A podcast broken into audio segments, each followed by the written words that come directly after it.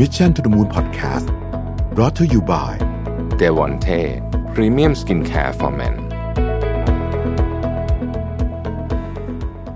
สวัสดีครับยินดีต้อนรับเข้าสู่ Mission to the Moon Podcast นะครับ คุณอยู่กับรวิทยานุสาหะครับ วันนี้จะมาชวนคุยเรื่องหนังสือเล่มหนึ่งนะฮะก็นั่นคือหนังสือเล่มนี้นะฮะ Maybe you should talk to someone นะฮะ หนังสือเขาก็ดูหน้าตาโดดเด่นทีเดียวนะครับ เพราะว่ามันมันมันเป็นสีเหลือง แล้วก็มีทิชชู่อยู่นะฮะแล้วก็มีแก้วน้ำอยู่นะครับ ก็ตามชื่อฮะตามชื่อนะครับเขาก็บอกว่าเป็นไอ้แท็กไลน์นะของหนังสือก็คือว่า a therapist her therapist and our lives reveal นะก็คือเขียนโดยนักจิตวิทยานะครับ แล้วก็ที่น่าสนใจกับหนังสือเล่มนี้ก็คือว่าเขาเล่าเรื่องตอนที่เขาไปต้องไปเจอ คนที่ทำอาชีพเดียวกันก็คือต้องไปหา ต้องไปพบนักจิตวิทยาเหมือนกัน นักจิตแพทย์ต้องไปพบจิตแพทย์เหมือนกันเนี่ยนะฮะโอเค หนังสือเล่มนี้เนี่ยต้องบอกว่าเป็นหนังสือที่พยายามทำความเข้าใจมนุษย์นะฮะแล้วก็พูดถึงเรื่องของการไปพบจิตแพทย์ หรือว่านักจิตบำบัดต่าง ๆ นะครับ ผมไม่แน่ใจว่าหลายท่านเคยเคยมีคำถามนี้ผุดขึ้นมาในหัวไหมว่าเฮ้ยเราต้องไปพบจิตแพทย์หรือเปล่านะนะฮะคำถามนี้ผมว่าผมว่าบางที หลายท่านน่าจะเคยมีคำถามนี้ผุดขึ้นมาในหัว ในช่วงเวลาที่ยากลำบากนะครับ ของเรา อาทิรู้สึกช่วงนี้แบบนอนไม่หลับเลยอะไรเงี้ยนะฮะหรือร้องไห้โดยไม่มีสาเหตุ รู้สึกว่างเปล่าไร้จุดหมายนะครับ ไม่ยินดียินร้ายแต่ไม่มีความสุขอะไรอย่างเงี้ยเวลามีอาการเหล่านี้เนี่ยบางทีอาจจะเป็นเวลาที่ทำให้เราต้องตั้งคำถามนี้ว่าถึงเวลาหรือยังที่เราจะต้องไปพบกับผู้เชี่ยวชาญ เมื่อไหร่ต้องไปหาหมอ อาการแบบนี้ควรจะไปหาหมอไหมนะครับ เออแล้วถ้าเกิดคนไม่เคยไปเนี่ยนะฮะการไปพบจิตแพทย์หรือนักจิตบำบัดนักจิตวิทยาเนี่ยเป็นยังไงนะครับ หลายคนเคยไปแล้วนะฮะเราก็ไม่ได้ไปนานแล้วเนี่ย แล้วยังต้องไปอยู่ไหมอะไรอย่างเงี้ยนะครับบางทีเราก็สงสัยคิดไปคิดมา แล้วก็ไม่ไปก็ทำให้เราต้องเรียกว่าละเลยสุขภาพจิตของเราไปโดยปริยาย ต้องบอกว่าจริง ๆ เนี่ยหลายคนเนี่ยนะฮะคิดจะไปนะ แต่เหมือนมันมีอะไรบางอย่างแบบ เป็นกำแพงบางๆกั้นอยู่แล้วก็ไม่เอาดีกว่านะครับ ถ้าเกิดใครสงสัยเรื่องนี้อยู่ก็ลองหาเวลามาอ่านเล่มนี้ก็ดีนะฮะเพราะว่าจริงๆผมว่าเล่มนี้มันอาจจะตอบคำถามนี้ได้นะครับ ว่ามันถึงเวลาหรือยังที่คุณจะต้องคุยกับใครสักคนหนึ่งนะครับ หนังสือ maybe you should talk to someone เนี่ยมีชื่อไทยด้วยนะฮะชื่อว่าเพราะนี่คือสิ่งที่นักจิตวิทยาไม่เคยบอกประมาณนี้นะฮะจริงๆมันคือนี่คือสิ่งที่ไม่ได้ถูกเล่าในมุมมองแบบ แบบปกติแล้วกัน คือหนังหนังหนังสือที่เขียนโดยนักจิตบำบัดนักจิตวิทยาหรือจิตแพทย์มีเยอะมากนะครับ แต่ว่าเล่มนี้ไม่เหมือนเล่มอื่นนะนักจิตบำบัดท่านนี้เนี่ยชื่อว่ารอรี่กอลเลบนะฮะก็อย่างที่บอกแม้หนังสือเล่มนี้จะคล้ายกับหนังสือเล่มอื่นที่เขียนโดยนักจิตวิทยาท่านอื่นๆเนี่ยตรงที่เขาก็จะเล่าประสบการณ์เรื่องราวของเคสต่างๆ ที่มีคนมาบำบัด แต่เล่มนี้อาจจะพิเศษหน่อยตรงที่ว่ามีประสบการณ์ของตัวผู้เขียนเองเนี่ยที่ต้องเข้ารับการปรึกษาเนี่ยด้วยนะครับ นักจิตบำบัดมานักนั่งคุยกับนักจิตบำบัดด้วยตัวเองเนี่ยก็น่าสนใจก็น่าสนใจ นั่นหมายความว่า นักจิตบำบัดก็เป็นคนเหมือนกัน เพราะฉะนั้นในวันที่เขาทุกข์ใจเขาก็ต้องไปหาคำปรึกษาเช่นเดียวกันนะครับ ซึ่งบอกว่า เธอบอกว่าการที่เธอมีปัญหาจนต้องไปหาคำปรึกษาจากนักนักจิตบำบัดด้วยกันเนี่ยทำให้เธอเข้าใจความเป็นมนุษย์มากขึ้น แล้วก็เข้าใจคนไข้มากกว่าเดิม และที่สำคัญก็คือเข้าใจตัวเองมากกว่าเดิมด้วยนะครับลอรีก็ได้ถอด บทเรียนนะครับ แล้วก็ตอบข้อสงสัยเกี่ยวกับเรื่องจิตบำบัดเนี่ยในหนังสือเล่มนี้อย่างละเอียดเลยทีเดียวนะฮะแต่ผมจะมาสรุปคร่าวๆให้ฟังว่าเธอให้ข้อคิดอะไรกับเราบ้างนะครับ ข้อที่หนึ่งก็คือว่าปัญหาแรกที่คนไข้มาปรึกษาเนี่ยมักไม่ใช่ปัญหาจริง ๆ พูดง่ายคือว่าเราอาจจะคิดว่าเรานอนไม่หลับเพราะเราเครียดสมมตินะสมมติสมมตินะฮะแต่ว่าจริงๆมันไม่ใช่ ความเครียดเป็นเพียงแค่ผิวๆของปัญหาปัญหาจริงๆมันฝังรากลึกกว่านั้นนะครับ ลอรี่เล่าว่าบางทีปัญหาที่แท้จริงเนี่ยมันฝังรากลึกจนกระทั่งเราไม่รู้ตัว เวลาคนไข้เข้ามาปรึกษาเนี่ยเธอก็มักจะถามว่าเป็นไรมานะฮะทำไมถึงถึงถึงต้องมาหาล่ะอะไรแบบนี้เนี่ยนะฮะส่วนใหญ่ก็จะได้รับคำตอบที่เป็นเรื่องผิวเผิน หรือว่าเป็นอาการแล้วกัน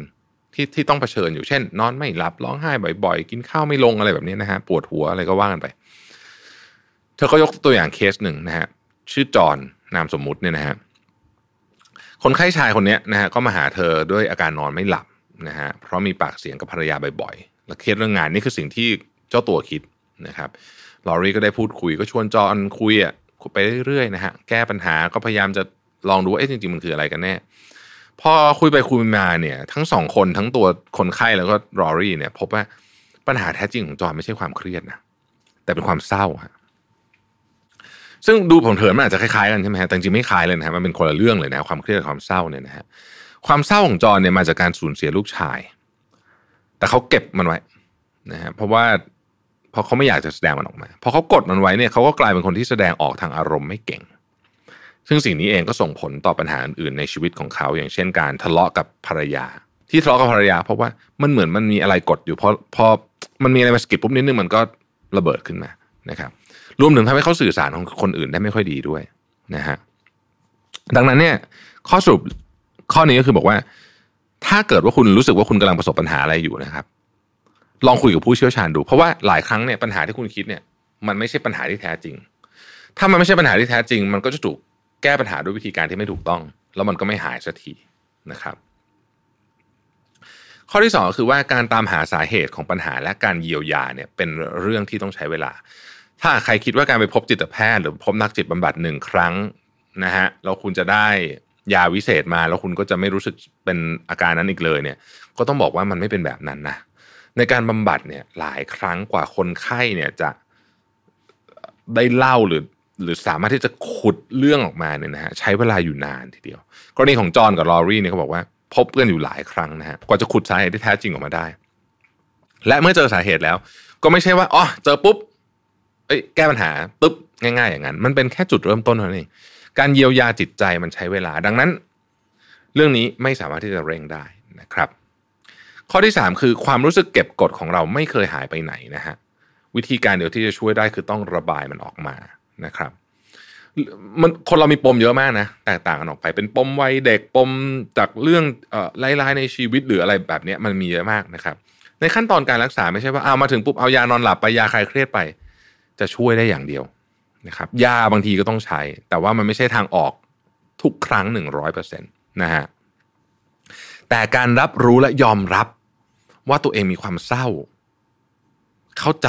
ปมของตัวเอง ว่าเรามีความเศร้าเรื่องนี้สาเหตุมาจากอะไร และกล้าแสดงออกทางอารมณ์พูดง่ายคือว่ากล้าที่เป็นคนอ่อนไหวมากขึ้นนะครับ หลายคนไม่ไม่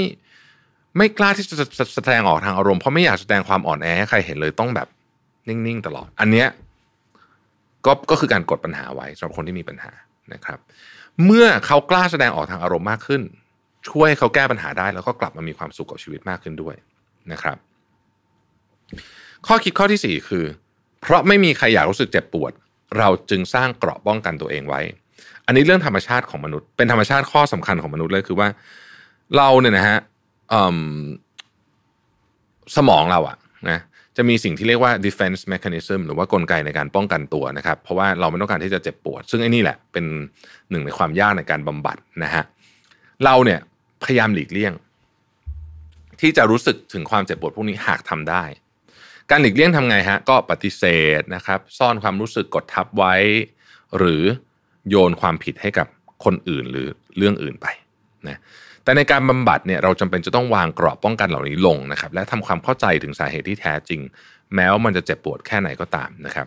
กรณีนี้ลอรี่ก็ยกเรื่องของเธอเองขึ้นมานะฮะเธอบอกว่าตอนที่เธอเลิกกับแฟนหนุ่มคนล่าสุดเนี่ยเธอเสียศูนย์มากๆเลยนะฮะจนกระทั่งต้องไปพบนักจิตบำบัด ระหว่างการบำบัดเธอก็ได้แต่พร่ำบอกถึงสาเหตุของความเสียใจก็คือ เขาเลิกกับเธอด้วยเหตุผลที่เห็นกับตัวแล้วก็เธอก็เจ็บปวดมาก แต่ระหว่างการพูดคุยเนี่ยนักจิตบำบัดของเธอได้สังเกตว่า เธอพูดว่าชีวิตใกล้จบเต็มที่แล้วนะครับ เขาจึงถามเธอว่าหมายถึงอะไรอะนะฮะลอรี่เพิ่งอายุ 40เองชีวิตจะใกล้จบได้ยังไง ฟังดูไม่มีเหตุผลเลย บทสนทนานี้จึงนำไปสู่ความจริงที่ว่าจริง ๆ แล้วเนี่ยลอรี่กังวลเรื่องสุขภาพไม่น้อย เธอเจ็บอรอดแอดมาสักพักหนึ่งแล้วนะฮะโดยไม่มีสาเหตุยังหาสาเหตุไม่เจอ และจริง ๆ แล้วที่เธอเสียใจเรื่องการเลิกกับแฟนครั้งนี้ มากกว่าการเลิกกับแฟนครั้งไหนๆเนี่ยเป็นเพราะเธอกลัวตายอย่างโดดเดี่ยวมากกว่า ไม่ใช่เป็นเพราะว่าตัวผู้ชายคนนี้ซะทีเดียวนะครับ เพราะไม่อยากยอมรับความจริงอันเจ็บปวด ว่านักจิตบำบัดที่เข้าใจมนุษย์อย่างเธอดันมากลัวเรื่องธรรมชาติอย่างความตายเนี่ยเธอจึงยกเกราะป้องกันขึ้นมา แล้วก็อ้างเหตุผลอื่นที่ทำให้เธอเสียใจนะฮะพอเธอเริ่มเข้าใจเรื่องนี้เธอก็บอกอ๋อโอเคเฮ้ยจริง ๆ มันไม่ใช่คนนี้ แต่มันเป็นเพราะซิจูเอชันอื่นต่างหากที่ทำให้เธอรู้สึกเสียใจเสียศูนย์มากกว่าปกตินะครับ ข้อที่5นะฮะ ยิ้มทักทายพูดคุย และยื่นมือเข้าหาคนในครอบครัว และคนแปลกหน้าบ้าง เพราะว่ามนุษยสัมพันธ์สำคัญต่อความเป็นอยู่ของมนุษย์มากๆนะครับ ความโดดเดี่ยวเป็นเรื่องที่น่ากลัวสำหรับทุกคน นักจิตวิทยาและนักบำบัดต่างเห็นตรงกันว่าไอ้ความโดดเดี่ยวนี่แหละทำให้สุขภาพจิตย่ำแย่จนต้องเข้ารับการรักษานะครับ มีคนไข้คนหนึ่งของลอรีที่ชื่อว่าริต้าเนี่ยเป็นคนไข้หญิงวัย69นะครับมาปรึกษาเธอเธอบอกว่าเพราะต้องอยู่โดดเดี่ยวเนี่ยทำให้เธอรู้สึกแย่มากเลยนะฮะ หลายครั้งเนี่ยเธอใช้วิธีการต้องไปเจอมนุษย์บ้าง เช่น เข้าร้านทำเล็บทั้งๆที่ไม่ได้อยากจะทำเล็บนะฮะเพียงเพราะอยากจะมีความสัมพันธ์กับผู้อื่น แล้วพอได้ทำแบบนั้นเยอะขึ้นเนี่ยมันก็มีความสุขมากขึ้นดังนั้น การไปทำงานในสมาคม การไปทำงานอาสาอะไรพวกนี้นอกจากเราจะได้ทำความดีได้ช่วยเหลือคนอื่นแล้วสมมตินะฮะหรือได้ทำในสิ่งที่เราชอบ หรือไปเรียนอะไรต่างๆเนี่ยอีก part หนึ่งที่เป็นฟังก์ชันสำคัญมากก็คือ part นี้แหละ การมีมนุษยสัมพันธ์กับคนอื่นนะครับ ข้อที่ 6 คือใจดีกับตัวเอง อย่าพูดจาใจร้าย เพราะว่าเรื่องที่เราเล่าบอกกับตัวเองเนี่ยสำคัญที่สุดนะฮะเรื่องเล่าหรือว่า narrative ในความคิดของเราที่คอยอธิบายเหตุผลของเรื่องราวต่างๆ ที่เกิดขึ้นรอบตัวเราเนี่ยบางทีมันก็เป็นเรื่องในแง่ลบ self talk เป็นแง่ลบแล้วก็ไม่จริงด้วย ยกตัวอย่างเช่น กรณีของริต้าที่อยู่อย่างโดดเดี่ยวเนี่ยเธอเอาแต่พร่ำบอกตัวเองว่าที่เธออยู่อย่างโดดเดี่ยวนั้นนะเป็นเพราะว่าเธอหน้าเบื่อ แล้วก็ไม่มีใครอยาก ฟังเธอพูดนะครับ เธอก็เลยไม่มั่นใจแล้วก็หลีกเลี่ยงการเข้าสังคม หากเราลองจะเขียนเรื่องราวหรือว่า narrative ของเราใหม่นะฮะลองพูดจาใจดีกับตัวเองมากขึ้น เรื่องราวเหล่านี้เนี่ยจะนำไปสู่การเปลี่ยนแปลงในชีวิตที่ดีขึ้นได้ ลองจินตนาการดูว่าหากริต้าในวัย 69 บอกกับตัวเองว่า แม้เธอจะพูดไม่เก่งนัก แต่ชีวิตที่ผ่านมาเนี่ย เธอก็มีเรื่องราวที่น่าสนใจมาเยอะนะเธอก็ผ่านชีวิตมาเยอะเออจริง ๆ ธออาจจะมีเรื่องที่เป็น value กับคนอื่นได้ ความมั่นใจนี้อาจจะนำเธอไปพบกับผู้คนใหม่ ๆ หรือว่าสารความสัมพันธ์กับผู้คนเดิมๆในชีวิต แล้วก็ทำให้เธอเหงาน้อยลง และมีความสุขมากขึ้นนะครับ ข้อที่ 7 คือ ความหมายในสิ่งที่ทำช่วยเติมไฟและเป้าหมายในการมีชีวิตอยู่ได้นะครับ ลอรี่บอกว่าความว่างเปล่าเป็นอีกสาเหตุที่ทำให้คนไข้จำนวนมากเข้าพบกับนักจิตบำบัด เธอเองก็เคยเจอสถานการณ์แบบนี้เหมือนกันนะฮะตอนเธอเซ็นสัญญาเขียนหนังสือเล่มหนึ่งทั้งทั้งที่ เซ็นสัญญาจริงจังและรับเงินล่วงหน้ามานานแล้วแต่เธอเขียนไม่ออกเลยนะฮะเธอได้แต่บ่ายเบี่ยงไม่ยอมเริ่มเขียนสักทีเนี่ยพอจะเริ่มเขียนก็รู้สึกเขียนไม่ออกพอไม่เขียนก็รู้สึกกังวลเพราะเดทไลน์ก็ใกล้เข้ามาทุกทีแล้วเนี่ยลอรี่ถูกกัดกินไปด้วยความกังวล และความรู้สึกผิดที่ได้รับเงินล่วงหน้ามาแล้วนะครับเมื่อพิจารณาดูดีๆเธอพบว่าทั้งหมดนี้เนี่ยเป็นเพราะว่าหัวข้อของหนังสือเล่มนั้น มันไม่มีความหมายหรือคุณค่าต่อเธอเลยนั่นเองคุณค่าในตัวงานที่เราทำอยู่จึงเป็นเรื่องสำคัญอย่างยิ่ง มีงานวิจัยออกมาเยอะมากที่ พิสูจน์แล้วว่ามนุษย์เราเนี่ยทำงานได้อย่างมีประสิทธิภาพและมีความสุขมากขึ้น เมื่อสามารถเชื่อมโยงกับสิ่งที่เรามองเห็นว่ามีค่าเข้ากับงานที่เราทำอยู่ได้นะครับ ข้อที่8นะฮะจำไว้ว่าเรามีตัวเลือกอยู่เสมอนะครับ อย่างกรณีเมื่อกี้นะฮะกรณีของลอรี่เนี่ยนะฮะเรารู้สึกว่าตัวเองไม่มีทางเลือกเพราะว่ารับเงินมาแล้ว และการบอกเลิกสัญญานั้นส่งผลต่อความน่าเชื่อถือของเธอในฐานะนักเขียน อย่างไรก็ตามจริงๆแล้วเนี่ยการบอกเลิกสัญญาเป็นเพียงหนึ่งในทางเลือกของรอรี่ เพียงแค่เธอต้องเผชิญกับผลกระทบที่ตามมาของการตัดสินใจให้ได้เท่านั้นนะฮะซึ่งก็คือการหาเงินมาคืนสำนักพิมพ์และยอมเสียความน่าเชื่อถือ แต่สิ่งที่เธอจะได้คืนมานั้นก็คือโอกาสในการทำในสิ่งที่มีความหมายต่อชีวิตเธออีกครั้งหนึ่งนะครับ ซึ่งก็คือการที่เธอได้เขียนหนังสือเล่มนี้แหละ Maybe You Should Talk to Someone นี่เองนะฮะความรู้สึกไร้อิสระและติดกับสถานการณ์เดิมๆกลืนไม่เข้าคายไม่ออกก็เป็นอีกสาเหตุที่ทำให้คนมาพบนักจิตบำบัด สิ่งที่จะคืนอำนาจในการตัดสินใจหรืออิสระให้กับเราได้อีกครั้งหนึ่งก็คือการตระหนักให้ได้จริง ๆ ว่าเราทุกคนมีทางเลือกเสมอ ในสถานการณ์ที่ดูเหมือนจะไม่มีทางเลือกก็ตาม แต่ต้องยอมรับความจริงว่าบางทางเลือกเนี่ยราคาที่ต้องจ่ายมันสูงกว่า หรือสูงมากนั่นเอง ข้อที่9นะครับอะไรที่คุณเคยไม่ได้แปลว่าดีเสมอไป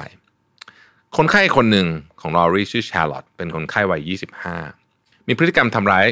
ร่างกายและจิตใจตัวเองอยู่ซ้ำๆแต่เลิกไม่ได้สักทีนะครับ พฤติกรรมที่ว่าก็คือชอบผู้ชายที่นิสัยไม่ดีหรือว่า bad boy นั่นเอง เมื่อพูดคุยไปหลายครั้งจึงพบว่าพฤติกรรมของชาร์ลอตนี้เกิดขึ้นมาจากการที่เธอเติบโตมาในสภาพแวดล้อมที่พ่อแม่ทะเลาะเบาะแว้งกันเป็นประจำ เธอเห็นสภาพเช่นนี้ตั้งแต่เด็กจนโตจนถูกหล่อหลอมว่าความรักต้องเป็นแบบนั้นนะฮะ ดังนั้นเมื่อเธอเจอผู้ชายดีๆ ที่มีความสัมพันธ์ไม่ toxic เธอไม่ชินแล้วก็วิ่งกลับไปสู่อ้อมกอดของผู้ชายใจร้ายอยู่เป็นประจำ จริงอยู่ comfort zone นี้ทำให้สบายใจ แต่อะไรที่คุ้นเคยไม่ได้หมายความว่าดีเสมอไป หลายครั้งเราต้องเรียนรู้และทำความเข้าใจ